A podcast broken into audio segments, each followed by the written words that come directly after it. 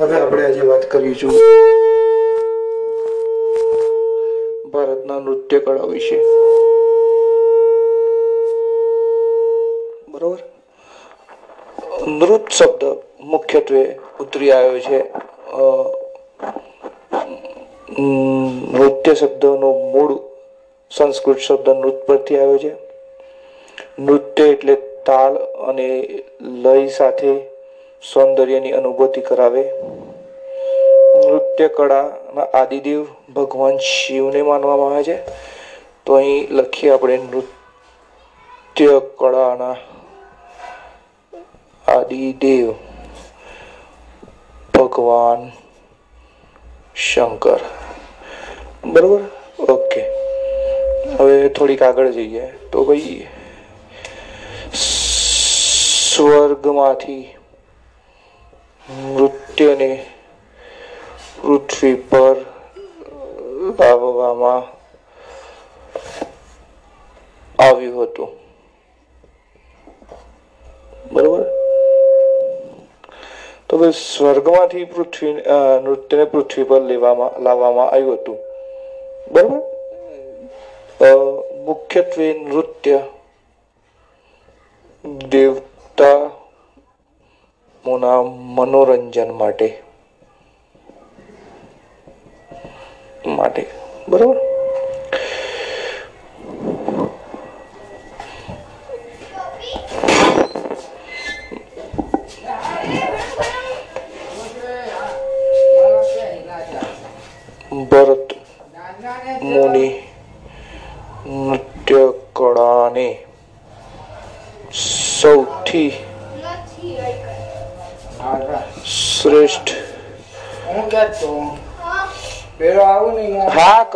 ખબર છે તો આ કળા તરીકે ઓળખવામાં આવે છે.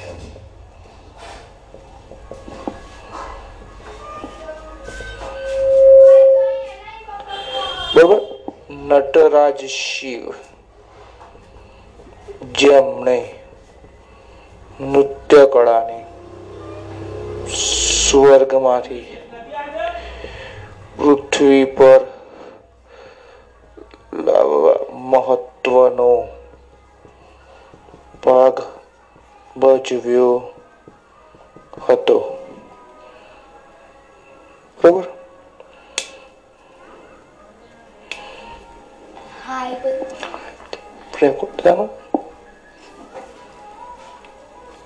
નૃત્યના સ્વરૂપો.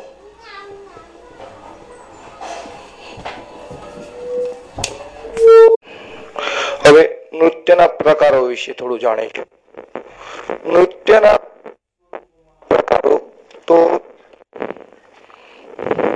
મુખ્યત્વે બે પ્રકાર છે. લાસ્ય અને લાસ્ય પ્રકાર આપણે વાત થઈ ગઈ. તો ભાઈ માતા પાર્વતી દ્વારા શરૂ કરવામાં આવ્યું બરોબર? તેમાં લાલિત્ય અને રસનું નિરૂપણ કરવામાં આવે છે. તાંડવ. ભગવાન શરૂ કરવામાં આવ્યું હતું. બરોબર? તાંડવ નૃત્ય બે પ્રકારે હોય છે. પ્રથમ સ્વરૂપ એને રૌદ્ર સ્વરૂપ કહેવાય છે. નૃત્ય કલાને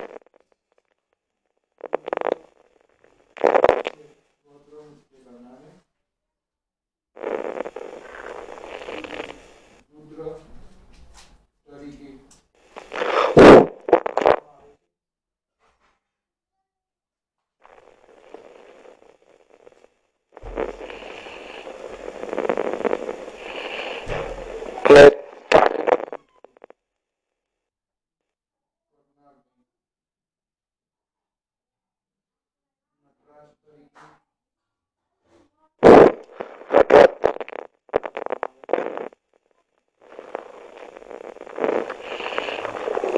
બરોબર અ, નૃ- તાંડવ નૃત્ય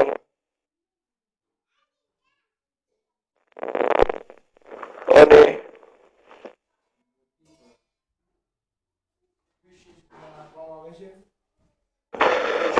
લય અને ગતિને આધારિત નૃત્ય છે એટલે લય અને ગતિને આધારિત વધારે મહત્વ આપવામાં આવે છે.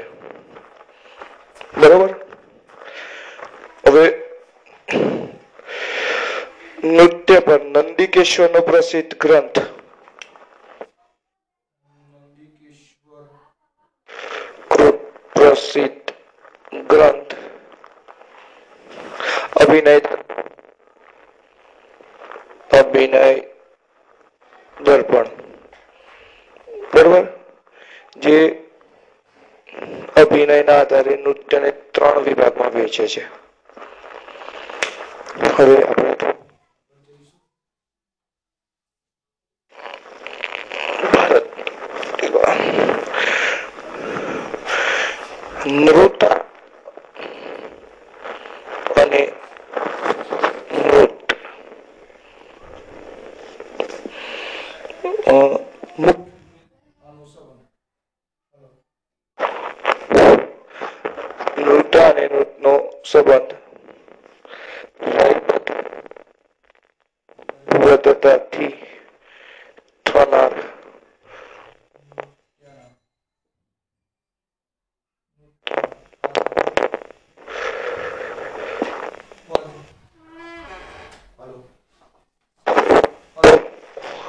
હાલો હલો થનાર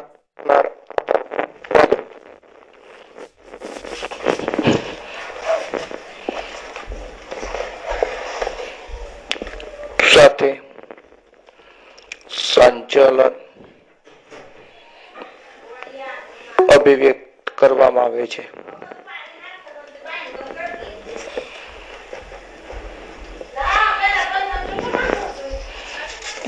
બરોબર? નાટ્ય. નાટ્ય એટલે નાટકીય નિરૂપણ સાથે જે નૃત્યની રજૂઆત થાય, તેને નાટ્ય કહે છે. નૃત્ય તો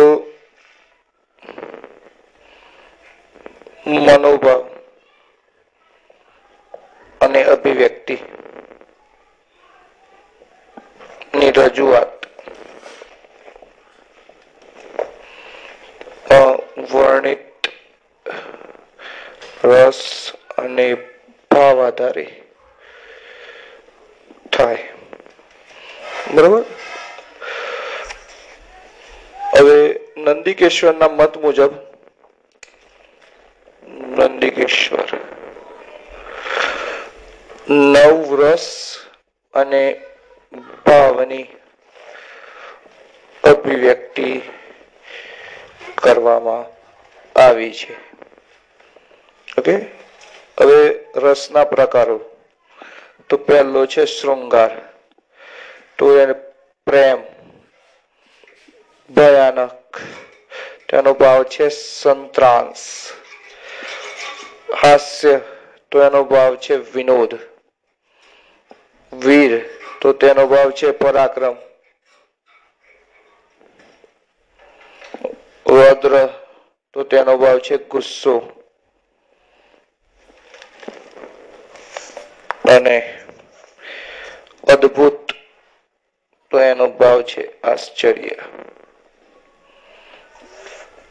બરોબર કરુણ, તો તેનો ભાવ છે દુખાંત. દુખાંત એટલે દુઃખદ ભરેલી ઘટના. શાંતનો ભાવ છે અક્ષુભ. અક્ષુભ એટલે એકદમ શાંત, નિર નો ભાવ છે ઘૃણા. ઓકે હવે ભારતના શાસ્ત્રીય નૃત્ય વિશે હવે આપણે જઈએ. તો ભારતમાં ટોટલ આઠ પ્રકારના શાસ્ત્રીય નૃત્યો છે. જે નાટ્યશાસ્ત્રએ મંજૂરી આપેલી છે. બરોબર? મુખ્યત્વે આ નૃત્ય શાસ્ત્રમાં પહેલો સમાવેશ ભરતનાટ્યમ કુચુપુડી કથકલી મોહિનીઅટ્ટમ, ઓડિસી, મણિપુરી, કથક અને સત્રિયા શરૂઆત સૌથી પ્રાચીન નૃત્ય ભરતનાટ્યમથી. કેમ? ઓકે હવે ભરતનાટ્યમ તો ઓગણીસમી સદી પૂર્વ, સદી પૂર્વે. તંજાવુર, તમિલનાડુનું એક મહત્વનું સ્થળ છે. ત્યાં શરૂઆત થઈ. હમ?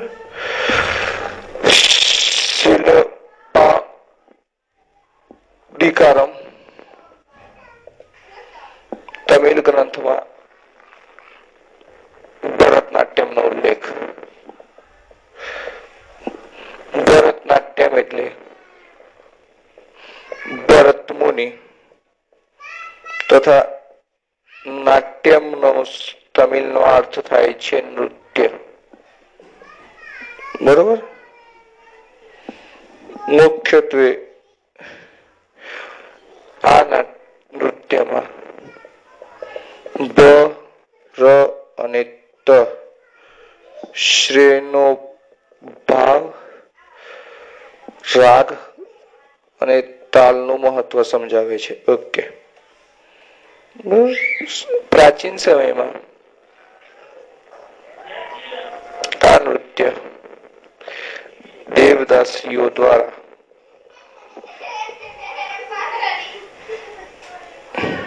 એકલ નૃત્ય પ્રસ્તુતિ સાથે થતું હતું. એટલે દેવતાઓને રીઝવવા માટે આ પ્રાચીન સમયમાં નૃત્ય થતું. એટલે આને દાસી અટ્ટમ પણ કહી શકાય. દાસી અટ્ટમ, ઓકે. મુખ્યત્વે દક્ષિણ ભારતના મંદિરો.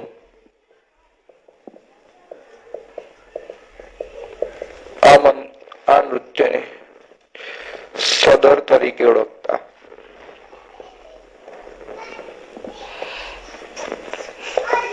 બરોબર સમયાંતરે મુસ્લિમોનું શાસન આવે છે. ભારતમાં ધીમે ધીમે ધીમે મંદિરોની તમે આપણે આગળ જોઈશું એ પ્રમાણે મધ્યયુગીન ભારતના ઇતિહાસમાં ઘણા બધા મંદિરો ભંગાણ ભગ્ન વેશ અવસ્થામાં જોવા મળે છે. તેના કારણે ક્યાંક ને ક્યાંક મંદિરોનો વિકાસ અટકે છે. આના કારણે આ નૃત્ય ક્યાંક ને ક્યાંક લુપ્ત થઈ જાય છે. બરોબર?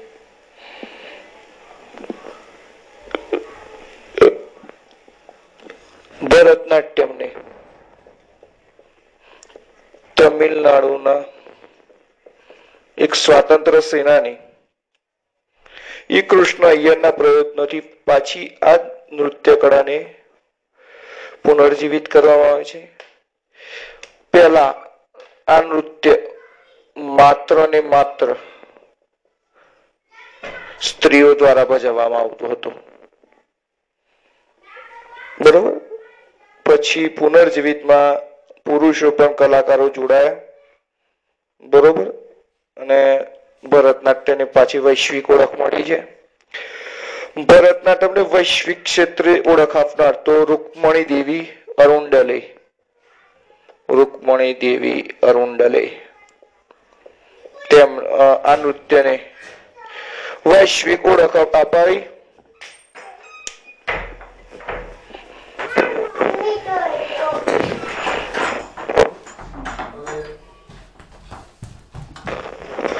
વૈશ્વિક નૃત્યની રૂકમણી દેવી અરુંડલે વૈશ્વિક ઓળખ અપાવી આ પૂર્વે ભરતનાટ્યમ નૃત્ય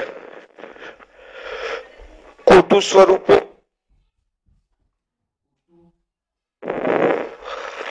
આટ્યમ દાસિયાટ્યમ સદિરાટ્યમ નામ હતું બરોબર ઘણી બધી દેવદાસીઓ આ નૃત્ય ભજવે તેને ચિન્ન મેલમ તરીકે ઓળખવામાં આવતી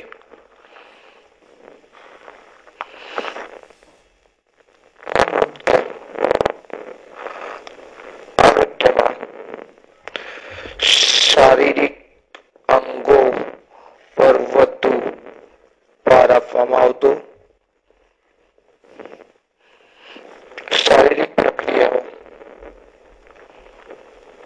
ત્રણ ભાગમાં વિભાજિત હતી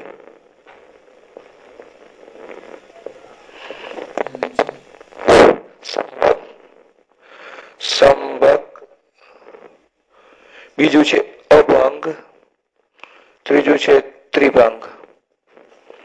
ઓકે એટલે શારીરિક પ્રક્રિયાઓ ત્રણ ભાગમાં વિભાજિત હતી. હવે આની વિશેષતાઓ જોઈએ. ઓગણીસમી સદી.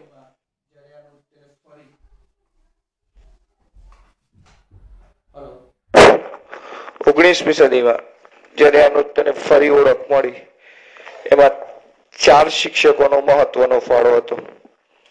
એ ચાર શિક્ષકો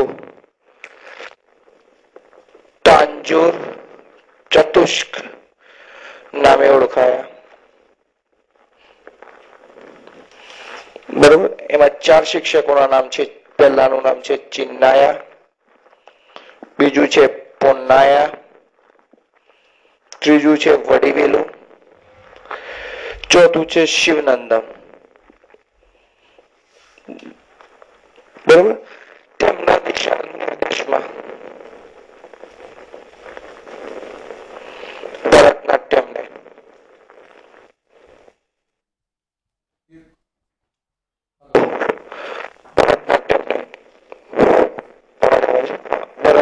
એક અલગ નામ જેનું નામ છે તાંબાનાટ્યમ બરોબર? ભરતનાટ્યમના પરંપરાગત કાર્યક્રમને મોરગમ તરીકે ઓળખવામાં આવે છે.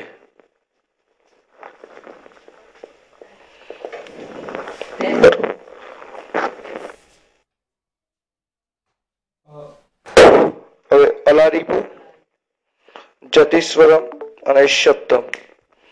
આ નૃત્યના ભાગ છે. તો અલારીપુ તો નૃત્યના આહવાનનો ભાગ રજૂ કરે છે. બરોબર? તેમાં લયબદ્ધ શબ્દના અંશો દ્વારા રજૂઆત અલારીપુ નો અર્થ એમ થાય છે કે ભગવાનના આશીર્વાદ પ્રાપ્ત થવા. બીજું છે જતીશ્વરમ જતીશ્વરમ નૃત્યનું બીજું ચરણ જેમાં નર્તક દ્વારા પોતાની કલાનો પરિચય આપવામાં આવે છે નર્તક દ્વારા કલાનો પરિચય બરોબર આમાં વિવિધ મુદ્રાઓ તથા ચાલ સહિત નૃત્યને શુદ્ધ વિદ્યા માનવામાં આવે છે. શબ્દ નૃત્યનું ત્રીજું ચરણ બરોબર? મુખ્યત્વે આમાં ગીતને અભિનય તરીકે સમાવવામાં આવે છે. તરીકે સમાવિષ્ટ. જ્યારે નાટકીય તત્વને. નાટકીય તત્વ. શબ્દમ તરીકે ઓળખવામાં આવે છે. મુખ્યત્વે આચરણ. ભગવાનની પ્રશંસા માટે. બરોબર શબ્દમ એ એક કીર્તિગાન છે. ઓકે. હવે આગળ આપણે વાત કરીએ વર્ણમની. વર્ણમ ચરણમાં નૃત્યને અલગ અલગ વર્ણોમાં રજૂ કરવામાં આવે છે. અલગ અલગ વર્ણો. બરોબર?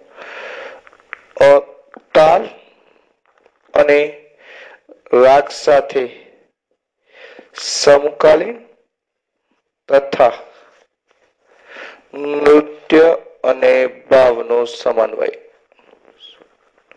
બરોબર સૌથી કઠોર નૃત્ય કૃતિ છે વર્ણમ, ભરતનાટ્યમમાં. સૌથી કઠોર નૃત્ય કૃતિ બરોબર જેમાં કલાકારની કલા સાધનાની કસોટી થાય છે. બરોબર પછી આવે છે પદમ. હવે પદમ છે એ પદમ સાત રજૂ થાય છે. તમિલ તેલુગુ સંસ્કૃત ભાષામાં આ પદમની રજૂઆત થાય છે. બરોબર? આ ચરણ દ્વારા કલાકાર પોતાનું હલો હલો હેલો હા પદમ પદમ દ્વારા કલાકાર પોતાની કૌશલ રજૂ કરે છે પદમમાં સાત વંદના સંસ્કૃત તમિલ ભાષા બરોબર? કિલ્લાના. અને જાવડી આ બે આગળના એક નૃત્યના ચરણ છે. એના પહેલા આપણે જાવડી સમજશું. જાવડી એટલે તીવ્ર ગીત સાથે રજૂ થતું નૃત્ય જેમાં મુખ્યત્વે પ્રેમ હલો મુખ્યત્વે પ્રેમી ગીત કાવ્યનો રજૂઆત થાય છે. જાવડી એટલે મુખ્યત્વે આધુનિક ભાષામાં આપણે સંગીતમાં રિમિક્સ ગીતો. એ રીતના. છેલ્લું ચરણ છે તિલ્લાના. ભરતનાટ્યમનું છેલ્લું ચરણ. બરાબર? આમાં વિશુદ્ધ નૃત્ય. ઉલ્લાસપૂર્ણ ગતિ તથા જટિલ લયબંધનો સમાવેશ થાય છે. બરોબર? આટલે, આટલા પ્રકાર નૃત્યમાં આટલા ચરણ હતા. પહેલું ચરણ હતું અલાદીપુ, બીજું જાતિસ્વરમ, ત્રીજું શબ્દમ, ચોથું વર્ણમ, પાંચમું પદમ, છઠ્ઠું જાવડી સાતમું તિલ્લાના. ઓકે, હવે ભરતનાટ્યમ વિશે થોડીક બીજી ડિટેલ્સ સમજીએ. તો ભરતનાટ્યમને અગ્નિ સ્વરૂપ માનવામાં આવે છે. નૃત્યનું અગ્નિ સ્વરૂપ ઓકે હવે અગ્નિ સ્વરૂપની વાત થઈ, એટલે ભાઈ માનવ શરીરમાં અગ્નિની અભિવ્યક્તિ કરે. બરોબર? મુખ્યત્વે ભરતનાટ્યમ, તાંડવ અને લાસ્ય બંને સરખા પ્રમાણમાં ભાર આપવામાં આવે છે. બરોબર? તેમાં મુખ્યત્વે મુદ્રાઓ પર કેન્દ્રિત કરવામાં આવે છે. ભરતનાટ્યમની પ્રસ્તુતિ વખતે ઘૂંટણ પર વધુ વાળેલા હોય છે. તેથી શરીરનું વજન બંને પગા, પગ ઉપર, ઘૂંટણ ઉપર સમાન રીતે આવે છે. બરોબર? એક માણસ રજૂ કરે તો એને એકચર્ય લાસ્યમ તરીકે ઓળખવામાં આવે છે. હવે ભરતનાટ્યમની વિવિધ આપણે જોઈએ તો ભાઈ કલાકારો છે, એમાં એક છે યામિની કૃષ્ણ મૂર્તિ, પદ્મા સુબ્રમણ્યમ મૃણાલિની સારાભાઈ, પ્રતિમા બેદી, ટી બાલ સરસ્વતી, રૂકમણી દેવી અરુંડલે અને ગીતા ચંદ્રન. હવે ભરતનાટ્યમને લગતી વિવિધ તાલીમ આપતી સંસ્થાઓ. તો પહેલી છે દર્પણ. દર્પણ નૃત્ય અને નાટ્યની આપે છે, જેના સ્થાપક છે મૃણાલીબેન સારાભાઈ. પછી છે, કલાક્ષેત્ર, જે અડિયાર મદ્રાસમાં આવેલી છે, નાટ્યાલય, જે ચેન્નઈ તથા મુંબઈમાં આવેલી છે. એક છે, મહારાજા સયાજીરાવ યુનિવર્સિટી વડોદરાની, ફેકલ્ટી ઓફ ડ્રાન્સ ડાન્સ, ડ્રામા એન્ડ મ્યુઝિક. એ પણ ભરતનાટ્યમની તાલીમ આપે છે. એ રીતના તિરુપતિમાં છે ફેકલ્ટી ઓફ ડાન્સ અને મ્યુઝિક એ પણ ભરતનાટ્યમની તાલીમ આપે છે અને દિલ્હીમાં આવેલી સંગીત ભારતી. બરાબર? આ ભરતનાટ્યમની આટલા તાલીમ આપે છે. હવે ભરતનાટ્યમમાં વપરાતા સંગીત વાદ્યોની વાત કરીએ, તો મુખ્યત્વે સંગીત વાદ્ય મંડળમાં તો સંગીત હોય તો ગાયકની જરૂર પડે, એટલે ગાયક, પછી વાંસળી મૃદંગ, વીણા અને કરતાલ ભરતનાટ્યમ નૃત્ય હંમેશા કર્ણાટક સંગીત ઉપર જ રજૂ કરવામાં આવે છે. આટલા સુધી આપણું ભરતનાટ્યમ નૃત્ય હતું. હવે આપણે આગળના એપિસોડમાં બીજા નૃત્યોની વાત કરીશું. ઓકે? તો મળીએ આપણા નેક્સ્ટ લેક્ચરમાં.